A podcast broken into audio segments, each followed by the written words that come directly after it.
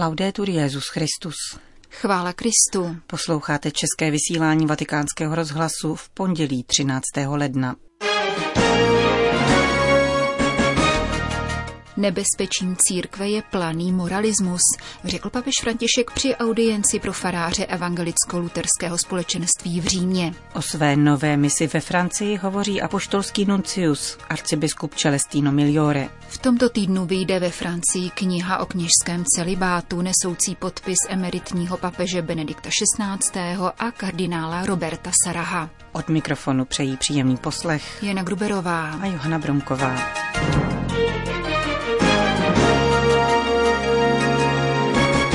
Zprávy vatikánského rozhlasu. Vatikán. Ztráta víry v Evropě, uprchlíci a ekumena.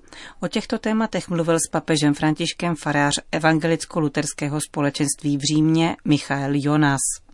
Římský biskup jej přijal při audienci v Apoštolském paláci a v družném hovoru mu kromě jiného prozradil, jak čelit sekularizačním tendencím na našem světadílu. Zároveň potvrdil svou ochotu k další návštěvě římského luterského kostela. Uvedl jeho farář pro německou redakci vatikánského rozhlasu. Zůstává nadále čímsi mimořádným, že se obyčejný farář může setkat s papežem.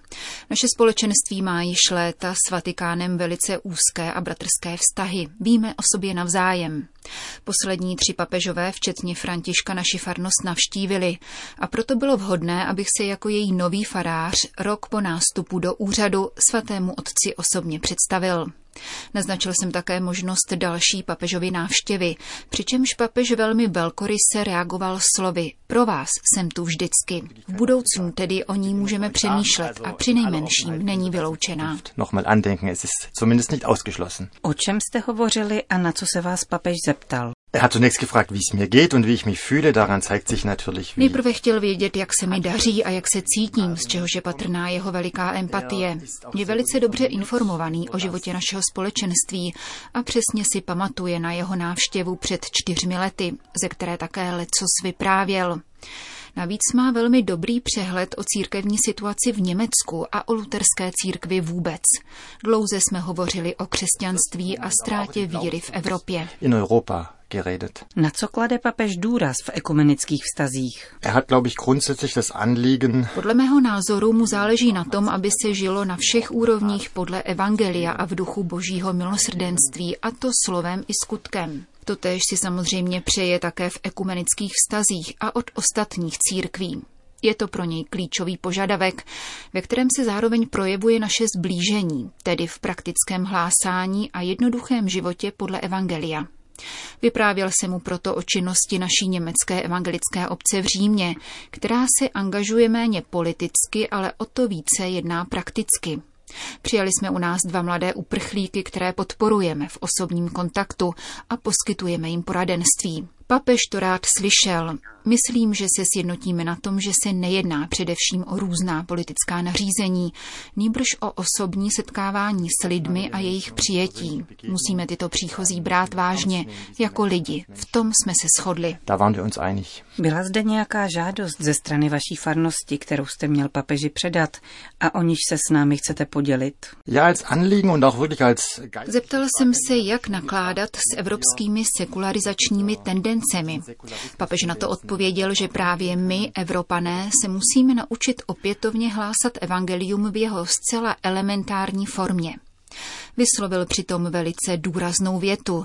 Nebezpečím církve je planý moralismus.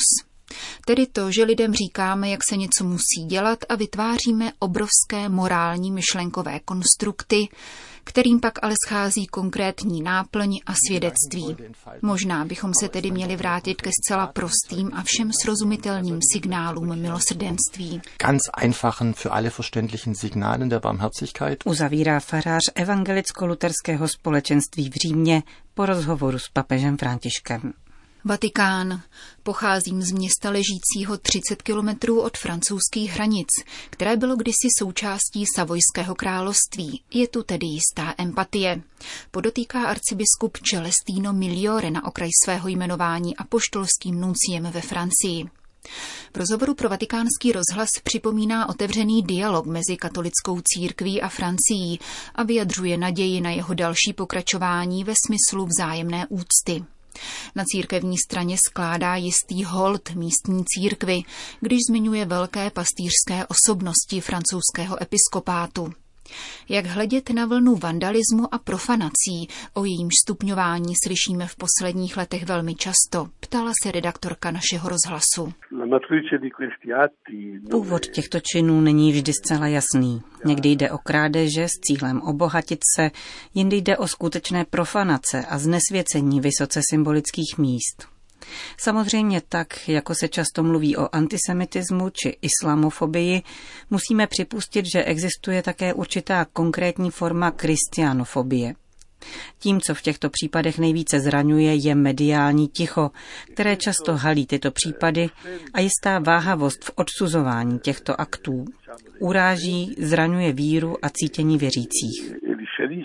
Arcibiskup Miliore se ujímá své nové mise za velmi zvláštních podmínek.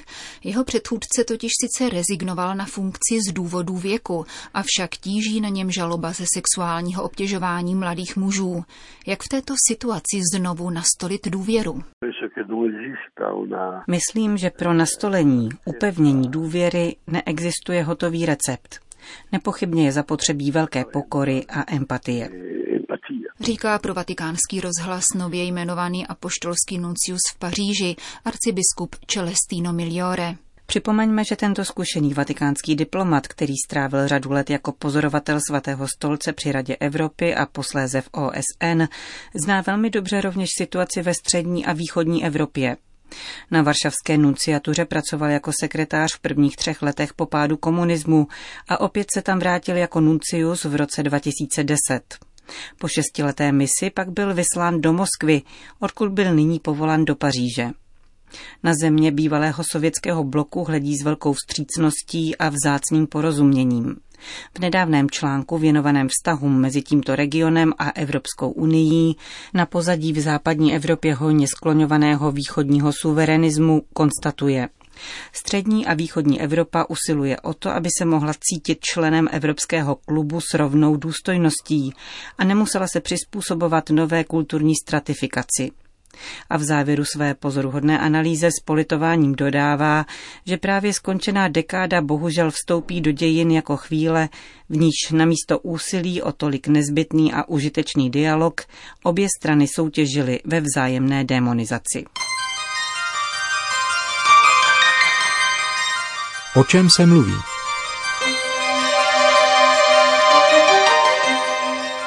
Ve Francii vyjde 15. ledna kniha věnovaná kněžství nesoucí podpis emeritního papeže Benedikta XVI.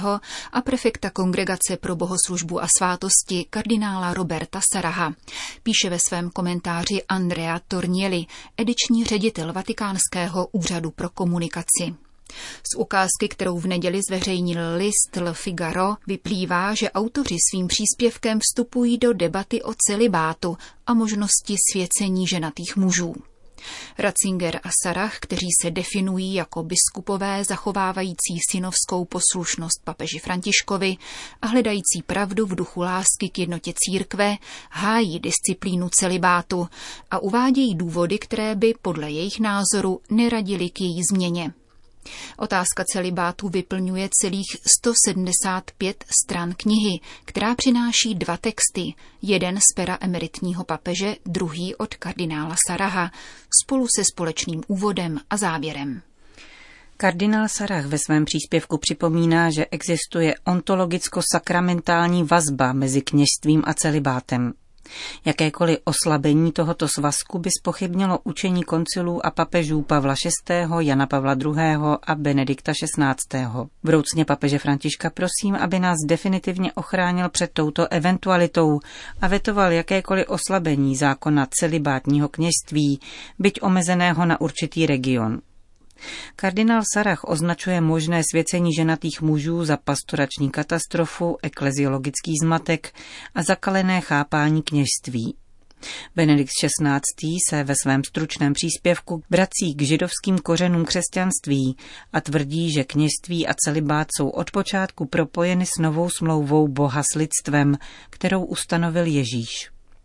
Připomíná, že již v církvi prvního tisíciletí mohli ženatí mužové přijmout svátost kněžského svěcení jedině tehdy, když se zavázali k pohlavní zdrženlivosti. Kněžský celibát není a nikdy nebyl dogma, pokračuje Andrea Tornieli. Jedná se o církevní disciplínu v církvi latinského obřadu, která je ceným darem, který jako takový uznali všichni poslední papežové. Katolická církev východního obřadu předpokládá možnost svěcení ženatých mužů a výjimky pro církev latinského obřadu připustil právě Benedikt XVI. v apoštolské konstituci Anglicanorum Cetibus, věnované anglikánům, kteří požádají o společenství s katolickou církví. Hovoří se zde o připuštění ženatých mužů k přijetí kněžského svěcení v ordinariátu podle objektivních kritérií schválených apoštolským stolcem. Vyplatí se připomenout, že k tomuto tématu se vícekrát vyjádřil také papež František, který ještě jako kardinál v knižním rozhovoru s rabínem Abrahamem Skorkou vysvětlil, že podporuje zachování celibátu se všemi klady a zápory, které to obnáší, protože jde o deset století pozitivních zkušeností spíše než chyb. Tradice má svou váhu a platnost. Loni v lednu při rozhovoru s novináři během zpátečního letu s Panami papež upozornil, že v katolické církvi východního obřadu bylo možné před jáhenským svěcením volit mezi celibátem nebo manželstvím, ale v souvislosti s církví latinského obřadu dodal. Vybavuje se mi věta svatého Pavla VI. Raději položím život, než bych změnil zákon o celibátu to mne napadlo. A chci to říci, protože je to odvážná věta, kterou řekl v letech 1968-1970, ve chvíli mnohem obtížnější, než je ta nynější. Osobně si myslím, že celibát je darem pro církev a jsem proti dovolení volitelného celibátu. Papež poté mluvil o teologické diskusi vyzývající k ústupům v určitých odlehlých oblastech, ku příkladu na ostrovech v Tichomoří. Upřesnil nicméně, že to není jeho stanovisko. Moje stanovisko zní, odmítám volitelnost celibátu před diakonátem. Jsem uzavřený, možná, ale necítím se na to postavit se před Boha s takovýmto rozhodnutím. V říjnu loňského roku se konala synoda o Amazonii, během níž bylo toto téma předmětem diskuse. Jak plyne ze závěrečného dokumentu, někteří biskupové požadovali možnost kněžského svěcení pro ženaté trvalé jáhny. Překvapuje ovšem, že papež ve své závěrečné promluvě, poté co v synodní aule sledoval všechny fáze vystoupení a diskuse, nezmínil téma svěcení ženatých mužů, a to ani okrajově. Vyzdvihl naopak čtyři rozměry synody. První vztahující se k inkulturaci, dále ekologickou, sociální a konečně pastorační, která do sebe všechny pojímá. Papež hovořil o kreativitě nových služebních úřadů v církvi a o roli ženy. S poukazem na nedostatek kněží v některých misijních oblastech podotkl, že existuje jedna země, z níž mnozí kněží odešli do států prvního světa, Spojených států amerických a Evropy, a kde se nedostává kněží k vyslání do vlastních amazonských oblastí. Je zajímavé, že při téže příležitosti papež poděkoval sdělovacím prostředkům a požádal je, aby se při popisu závěrečného dokumentu synody přidrželi zejména oné části, která je určitou diagnózou. Zde se synoda skutečně nejvíce vyjádřila. Jde o kulturní, sociální, pastorační a ekologickou analýzu. Papež dále média vyzval, aby se nezaměřovala na rozhodnutí disciplinárního rázu a na to, jaká strana vyhrála či prohrála v disciplinárních otázkách, uzavírá Andrea Tornieli.